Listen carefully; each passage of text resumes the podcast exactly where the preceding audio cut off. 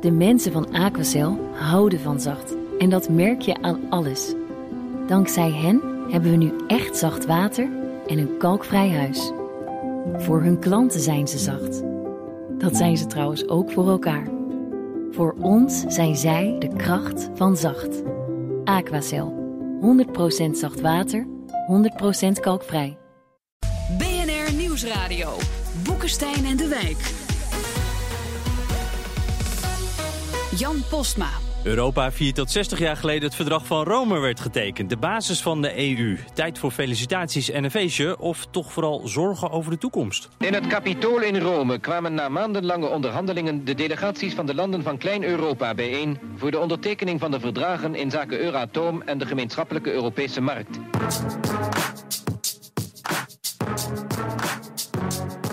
Economisch jaar begint met een belangrijk moment in de Europese eenwording. De euro wordt geïntroduceerd.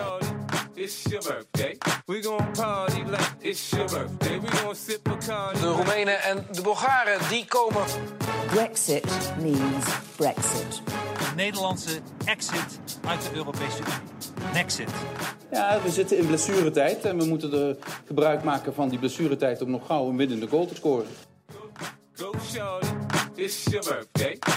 Ja, de zure tijd voor Brussel dus, en dat toch wel op de verjaardag. Heeft de EU nog een toekomst? En zo ja, hoe ziet die eruit? Welkom bij Boekenstein in de Wijk op zoek naar de nieuwe wereldorde. Met in de studio. Hij deelt heel graag cadeautjes uit, eh, vooral op deze verjaardag. Arend Jan Boekenstein. En van Merkel tot Mugabe, alle wereldleiders willen hem op hun feestje. Rob de Wijk. Zo is het. Maar jij komt niet altijd, toch? Als Mugabe belt, ik dan... eh, nee, nee, dat kan ik me voorstellen. En te gast bij hem zijn Jonker en Timmermans nog niet jarig.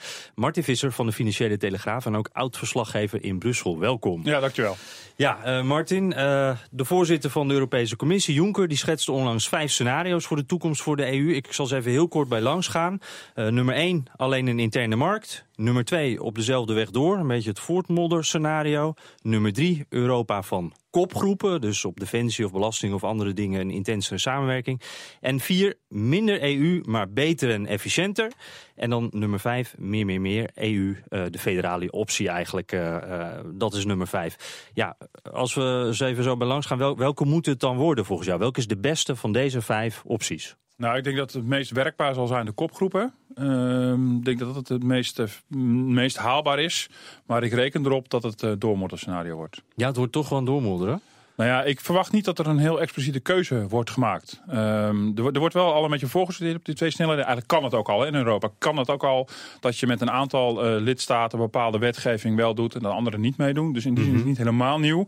Maar als je dat echt heel ambitieus inv- invult met twee snelheden, dat je echt een groep van landen hebt dat expliciet uitspreekt. Wij gaan voortaan met elkaar op defensie, buitenlands beleid, economisch beleid echt veel harder dan de rest. Ehm, ja, daar, daar wordt wel aan gedacht. Maar ik denk dat puntje bepaald dat toch heel ingewikkeld zal blijken te zijn. En Ja. dan zit je automatisch in een soort nou ja, dat doormodder scenario. En, en als we dan toch nog eventjes over, over stel dat we dan inderdaad zo'n kopgroepenplan gaan doen. Eh, schaal 1 op 10, hoe enthousiast word je daar dan van? Is dat echt een goede oplossing? Of? Nou, ik, eh, ja, nee, een zes. Ik bedoel, eh, Zes, bedoel, het, is, kan het, is, het. het, is, het is misschien wel, het is in die zin goed dat, dat eh, Europa meer kan doen waar het nodig is. Op het gebied, wat ik noemde het al, bijvoorbeeld ook veiligheid. Daar is natuurlijk ook evident de samenwerking van veiligheidsdiensten. Ik denk dat er heel veel mensen die ook eurokritisch zijn, daar, daar ook voor zijn. Maar ik denk uiteindelijk dat zo'n model A heel ingewikkeld en complex gaat worden. En op zichzelf ook niet de harten van mensen gaat veroveren. En daar gaat het ook wel een beetje over, wat mij Ja. betreft. Dat het nu, nu na, na al die jaren van doormodderen ook op een gegeven moment duidelijk wordt richting de burgers. Beste burgers, u bent nogal kritisch. U bent in meerderheid eigenlijk best wel voor de EU, maar ongelooflijk kritisch. Eh, wij komen eraan tegemoet en we scheppen duidelijkheid en we gaan nu die kant op. Ja. Ja. en dat is met die twee snelheden, dat is wel heel ingewikkeld te verkopen, denk Ja, ik. to- toch weer moeilijk. Uh, Arend Jan, eh, sta je erachter ook die kopgroepen? Of, Nou, kijk, ik zou op zichzelf genomen ook voor die kopgroepen zijn. Op defensiegebied zou je nog veel meer kunnen doen. Het probleem is, het echte probleem is dat de, dat de eurozone steeds weer in gevaar komt. Hè? En met een kopgroepenbeleid zie ik nog niet noodzakelijkerwijs dat daarmee die euro... Want het zijn, Mhm. namelijk 19 eh, euroleden, hè? zowel in Zuid als in Noord. Je zou nog kunnen zeggen van, nou ja, als het noorden dan verder gaat... dan zou dat misschien het zuiden kunnen inspireren om ook iets meer te gaan doen. We gaan het zo ook wat meer over de Ja. euro hebben hoor. Maar, Maar, het kan zo uit elkaar vallen natuurlijk. Hè? Ja, ja, dus eh, ook een beetje eh, ge- gemengde, eh, gemengd enthousiasme, Rob. Kijk, ik, ik denk als er een kopgroep of een meer snelheden Europa ontstaat... dat dat uh, uh, de minst slechte optie is van uh, de opties die op dit ogenblik op tafel uh, liggen. De allerslechtste optie is natuurlijk dat de boel uiteenvalt. Mm -hmm. uh, dan zijn, hebben we echt een probleem. Wat dat betekent gewoon dat we economisch enorm gaan inleveren. Dat zal denk ik ook niet zo snel gebeuren. Maar je weet het maar nooit. Ehm, na de uitslag van de verkiezingen in, laten we zeggen, Frankrijk of Italië. Het, het zou maar zo kunnen gebeuren. Maar dan ontstaat er dus chaos. De, het meeste geld ga je verdienen als je echt verder gaat verdienen. En dan is het wel opmerkelijk wat je zo net zei. Je zei de federale optie noemde jij. Ik zat snel nog even door dat uh, stuk te bladeren. maar het woord federaal komt er niet in voor. En dat is denk ik het grote probleem. He, jij zegt automatisch, het is een federale optie. Maar dat is het helemaal niet. Het is geen federale optie. Het is niet uh, de verdieping van de samenwerking een optie die in de richting gaat van de Europese superstaat. Want de federale optie is dus ook onmiddellijk de, uh, de optie van de Europese superstaat. En dat staat mm. nergens in het stuk van Juncker. Dat, is heel, dat is heel opmerkelijk. En dat is geen toeval. Omdat gek genoeg eigenlijk niemand ook in Brussel zit te praten over die Europese superstaat. Dat is iets wat in de hoofden van mensen zit en wat door politici, onder andere ook in dit land, wordt gemobiliseerd, dat denkbeeld, om ervoor te zorgen dat ze kiezers trekken die eurosceptisch zijn.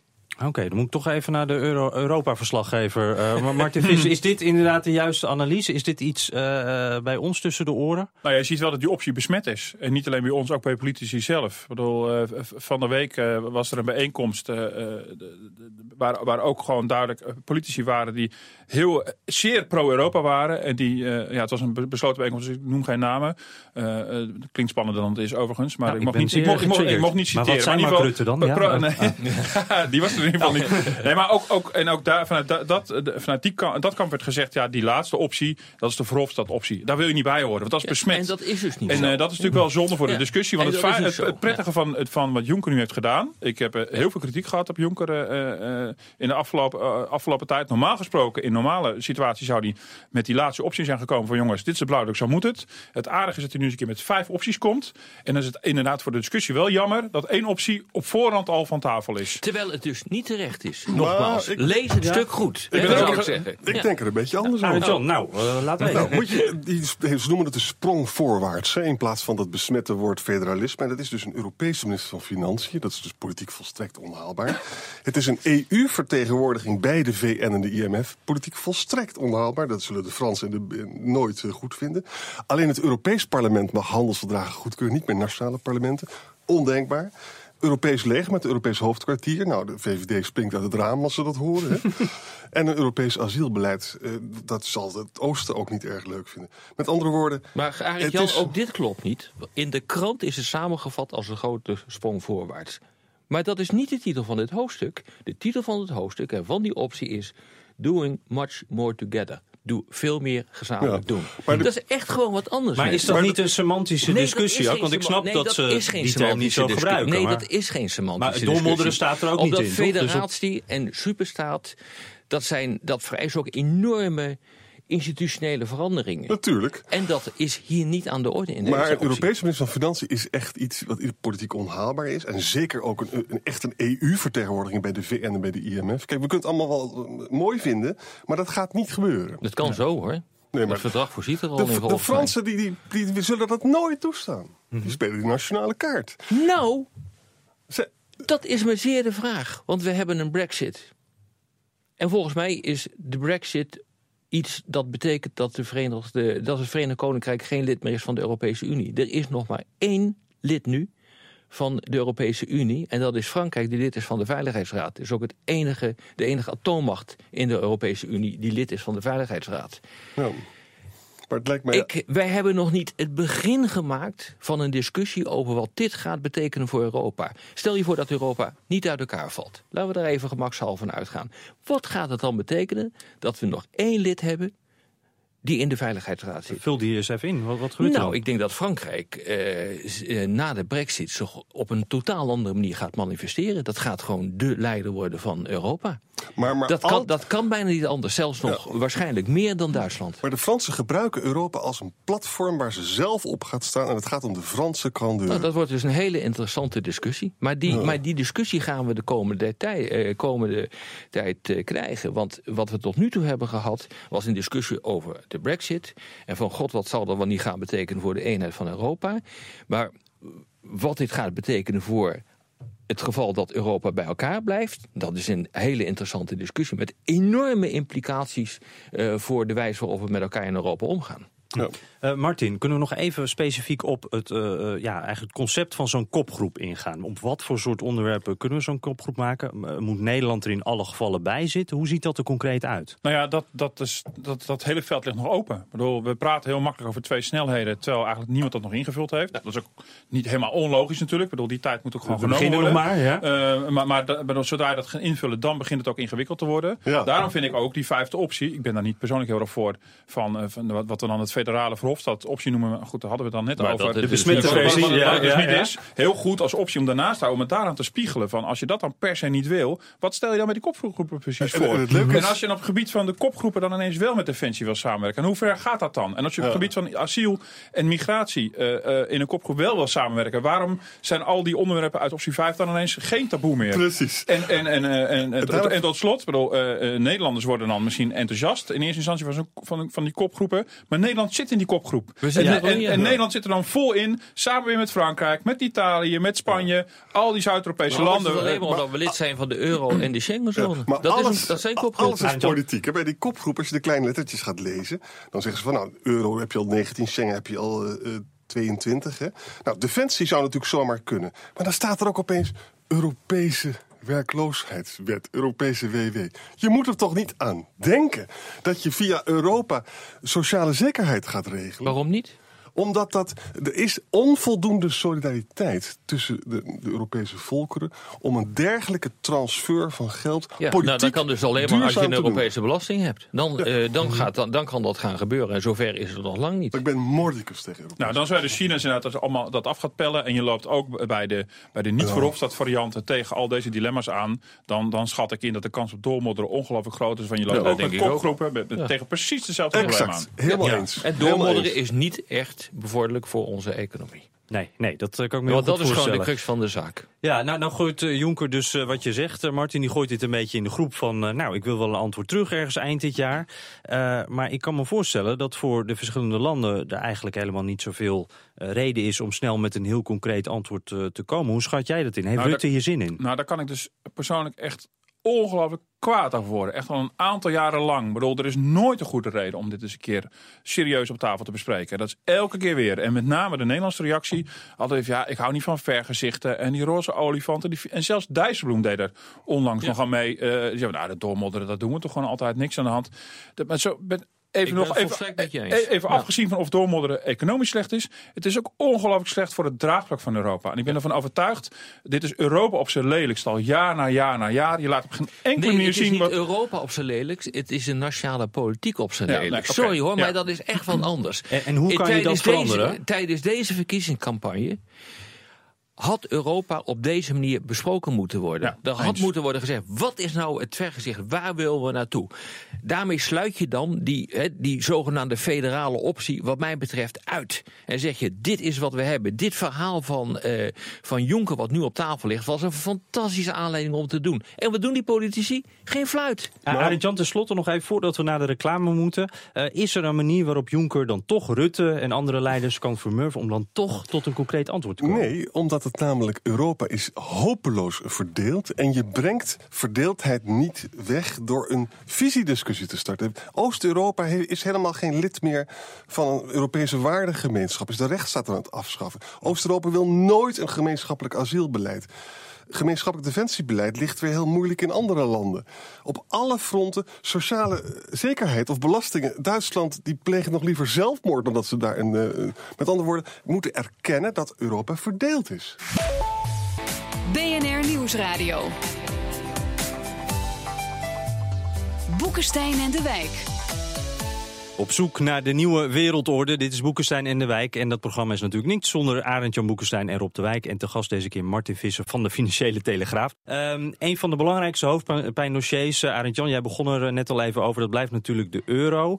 Uh, ja, Martin, nu we jou ook in de studio hebben, dan wil ik toch even van jou weten. Welk land geeft jou nog het meeste hoofdpijn op dit moment? Waar maak jij je echt zorgen om? Of valt het eigenlijk allemaal wel mee? Nou, dat is moeilijk kiezen. Uh, kiezen Zijn er zoveel of zo het, nou, dat, ik denk meteen aan, aan, Griekenland, Italië en Frankrijk. Het is allemaal van, van een andere orde. Griekenland is natuurlijk... Portugal. Is, is, uh, Portugal, ja. Griekenland is in ieder geval een klein geval, maar wel heel acuut. Uh, Italië en Frankrijk zijn twee hele grote gevallen. Uh, dus nou, uiteindelijk wezenlijk voor de eurozone Italië en Frankrijk. En ja. waarom, waarom horen we hier dan niet meer zoveel over? Ik heb dan het gevoel dat het probleem dat valt dan ook wel een beetje mee blijkbaar. Zo acuut is nee, het nee, zo, zo werkt het niet. Nee, bij, in ieder geval bij een dagblad ben je heel erg toch met het nieuws van de dag bezig. Mm. En dit speelt zich niet op, op dagbasis af. Nou ja, we gaan richting de Franse verkiezingen en uh, de mogelijke verkiezing van Le Pen tot president. En dan komt het weer voluit uh, weer, weer in het nieuws. En Italië, bedoel, we hebben natuurlijk de, de, afgelopen maanden heel veel nieuws gehad over Italiaanse banken. dan schrijven we ook altijd in een bijzinnetje het even bij dat de staatsschuld ook alweer 130% was. Dat Mario Draghi kunstmatig de rentes laag houdt. Dat er vroeg of laat natuurlijk een enorm probleem aan het ontstaan is. Dus nou ja, dat hele acute, ook op de, op de financiële markten is eraf. En daarom lees je er misschien wat minder over. Mm -hmm. Waarin de hoofden van iedereen hiermee bezig is, speelt het nog absoluut. Het hele denken over neuro, euro, eh, exits uit de euro. Het is allemaal niet acuut, ja. maar dat denken is absoluut niet meer. Ik vind ook dat het kabinet noodscenario's moet maken. Hoe ze wat mij betreft niet naar, uh, mee naar, naar buiten te komen. Maar je moet gewoon een scenario maken waarin uh, de euro uit elkaar valt. Uh, in de noordelijke en de zuidelijke euro en misschien nog een aantal andere scenario's. Dat moet je echt absoluut hebben. Die zijn wel gemaakt, die scenario's, uh, na de grote financiële crisis van 2009. Maar op dit ogenblik uh, bestaan ze volgens mij niet. Ja, jij, want jij loopt daar veel rond natuurlijk op het Binnenhof. Je hebt zo je contacten. die zijn er niet, denk je? Ik denk dat ze er niet zijn. En ik vind dat dat ook in de formatie op tafel moet komen te ja. liggen. Van hoe je hiermee omgaat. Ik vind echt... Uh, dat een, een informateur, uh, die, die moet hierover praten. Die moet er op tafel leggen. Uh, Arend-Jan, want we horen wel uh, al die, die hosanna van de economische cijfers van gisteren. het CBS en zo. dat wordt allemaal wel gelijk uitgedeeld. Maar waarom wordt dit dan niet meegenomen? Nou, ik geloof absoluut dat bij, bij, financiën... dat er mensen zijn die hierover nadenken natuurlijk. Hè. Er is ook overleg met de Duitsers. Jongens, wat gaan we nou doen als de tent uit Klinkt wel een beetje vaag allemaal, toch? Nee, maar, de, de, de, maar uiteindelijk is het een politiek probleem, ja, Arend-Jan. Zeker. En, dus die moeten daarover nadenken. En die negeren dat op dit ogenblik, omdat ze in een hoera-stemming zijn. En eigenlijk tot 2020 al bezig zijn om het surplus op de rijksbegroting uit te, te geven. Dat, daar komt het nog ongeveer, uh, zo ongeveer op neer. Het is ook het karakter van het doormodelscenario. Daar hoort ja. gewoon bij dat je denkt, van, ik heb het voor nu weer opgelost. en, en, dan zien we wel weer. Dat is ook het riskante eraan. En je moet ook bedenken, Jan, als het gebeurt, hè, het is echt verschrikkelijk. Ook een neuro-zero-oplossing betekent in welke nieuwe munteenheid is dan, zeg je, je schulden genomineerd. Dat is heel belangrijk. Enorme mm. Kunnen ervan komen. We hebben die target toe bij de ECB. Daar zit Nederland geloof ik voor 30 miljard of zo in. Dat zou je dus ten dele of misschien wel geheel kwijt zijn. We zijn zo verweven met elkaar. En als je dit dus dan gaat breken, dat gaat heel veel geld kosten. Martin, hoe schat jij dat in? Hoeveel steun is er voor zo'n euro of euro op dit moment... om daar echt wat concreets van te maken? Nou ja, dat is alleen maar een soort terugvaloptie. Ik bedoel, er is nou, bijna niemand die, die, die wel, heel bewust daarop aan zal sturen. Ik bedoel, gaat je een hele hoop geld kosten. En ook, en ook in Italië. Ik bedoel, Italië is natuurlijk overwegend heel pro-Europees en pro-euro. Dus het zijn echte noodscenario's van, van wat als het misgaat. Ja. Uh, nou goed, en we houden wat, zelfs... Wat, wat ik dus niet begrijp... Hè, is dat er dus politici zijn. In uh, ons mooie land is dat, uh, zijn dat mensen als Wilders en Baudet. Le Pen in, uh, in Frankrijk, Grillo in, in Italië. Die dus die euro en die Europese Unie willen opbreken.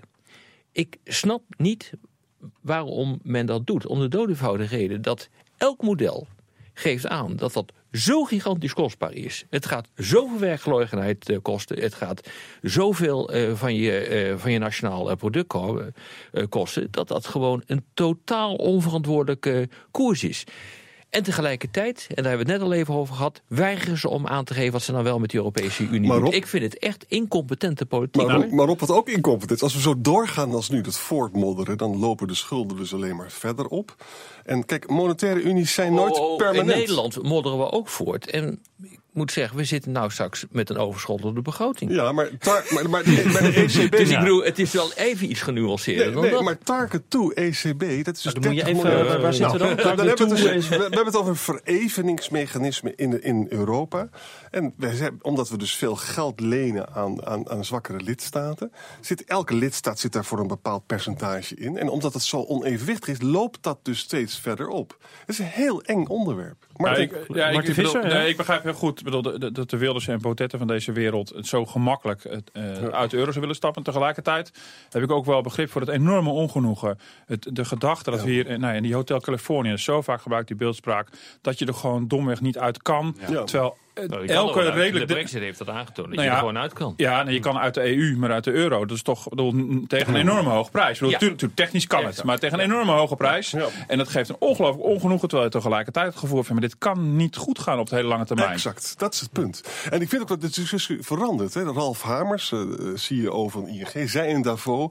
nou, ik weet niet of de, de, de euro echt duurzaam zal Maar we zijn. in noemen het dan huidige- ook. We noemen het dan ook als politicus dat dit het probleem is. En dat gebeurt niet. Ben ik met je Nee, ik helemaal mee eens. Ik vond het interessant dat onlangs een rapport van Rabo-economen uitkwam... waar heel nadrukkelijk alle scenario's weer op tafel lagen. Niet omdat ze voor een exit zijn, maar het ligt gewoon op tafel. Dat is, dat is gewoon de realiteit. En je moet alleen maar naar de economische groei eh, kijken. Inderdaad, ik heb hem hier voor me liggen. Doormodderen, economische groei blijft matig. Verdieping, economische groei trekt aan. Dat zou een krachtig argument zijn om te verdiepen. Uiteenvallen, economische groei neemt sterk af. Twee snelheden, economische groei versnelt op den duur. Dus de second best oplossing. Ja, duidelijk. Ten slotte, heren. Eh, Jeroen Dijsselbloem, eh, hij ligt onder vuur vanuit eh, Zuid-Europa... na zijn uitspraken over drank en vrouwen. Daar zei hij onlangs zelf het volgende over. De zin over drank en vrouwen betrof mijzelf. Ik zei, ik kan niet verwachten dat als ik mijn geld op verkeerde manier uitgeef... dat ik daarna financiële steun kan vragen. Ja, eh, het lijkt erop dat Zuid-Europa een beetje bloed ruikt. Ehm, en hij heeft natuurlijk een eh, vervelende verkiezingsuitslag achter de rug, eh, Dijsselbloem. Wat denk jij, Marten? Moet hij vrezen voor zijn plekje? Nou, voorlopig was het eh, de, de premier van Portugal, geloof ik, die zijn vertrek Ja, eiste. Ja, ze zoeken ook een beetje een haakje misschien om van die man af te komen. En ik, vanuit hun perspectief begrijp ik dat heel goed. Dus bedoel, ik, ik, ik, het is ook wel een beetje een onhandige uitspraak. En dit is een beetje een rare escape. Want hij bedoelde zichzelf als voorbeeld van... zo hebben andere landen dat dus ook blijk, Ja, blijkbaar gedaan. onhandige goed, beeldspraak, kijk, eh. zodra hij, eh, zodra hij is nu demissionair, maar zodra die minister af is... is ook zijn positie daar eh, weg. Bedoel, dat, dat, daar ziet het wel naar uit.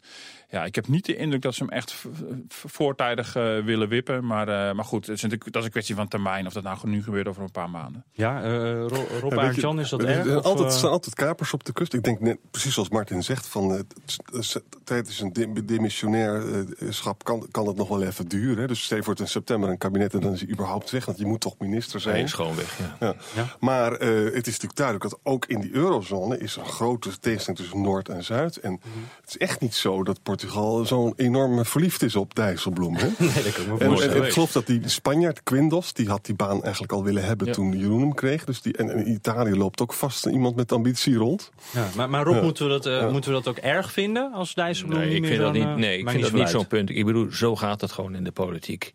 Als je kosten wat het kost wil blijven vasthouden aan iemand die het op zich, denk ik, prima heeft gedaan. Althans Ja, in ook. onze ogen. Maar vast niet in de ogen van, laten we zeggen, de Grieken. Die zullen Nee. ongetwijfeld wel een, Die sturen eh, nog wel een eens, eh, pakketjes kanttekening naar eh, bij, Ja. eh, bij maken. Ja, weet je, dit is hoe het gaat. Ik bedoel, je komt en je gaat in de politiek. Ja, eh, Martin, eh tenslotte dan nog even, als wij nu tien jaar verder zijn. Hè, 70 jaar verdrag van Rome, staan we hier weer, gezellig in de studio. Ehm, doen we dat dan met dezelfde landen in de EU? Of eh, wat, eh, wat denk je? Duiken ze in die glazen bol? Ja, nou ja, elke voorspelling eh, is, is ongelooflijk riskant. Maar ik, mijn gut feeling zegt dat het bij, bij, bij het VK niet blijft. Dat het daar niet, de- hoe, hoe met de eurozone loopt, weet ik niet. Dat hangt er Mhm. vanaf of er nog een enorme crisis is die een katalysator is voor het verstevigen van de eurozone. Dat zou kunnen. Maar ja, ook aan de Oost-Europese eh, Oost-Europese kant hebben we het bijna nog niet over gehad. Maar die qua, qua waarden eigenlijk al bijna niet meer bij de EU horen. Dat, dat, dat, dat, dat, daar kunnen absoluut ongelukken komen. Gas op die lolly. Ja, als Arend Jan echt gefrustreerd is, gooit hij een tv uit het raam. Als Rob ergens van baalt, dan trapt hij het gas even extra in. Ja, eh, wat maakte jou deze week kwaad? Zo kwaad dat je het gas eventjes... Heel erg ging ik ben direct naar eh, de autoverhuurder gestapt om een Ferrari te huren. Omdat het echt gewoon totaal los van de te gaan. gekke is. Dus ik heb echt het gas diep ingetrapt. Dat is de uitspraak van Erdogan. Eh, heel simpel.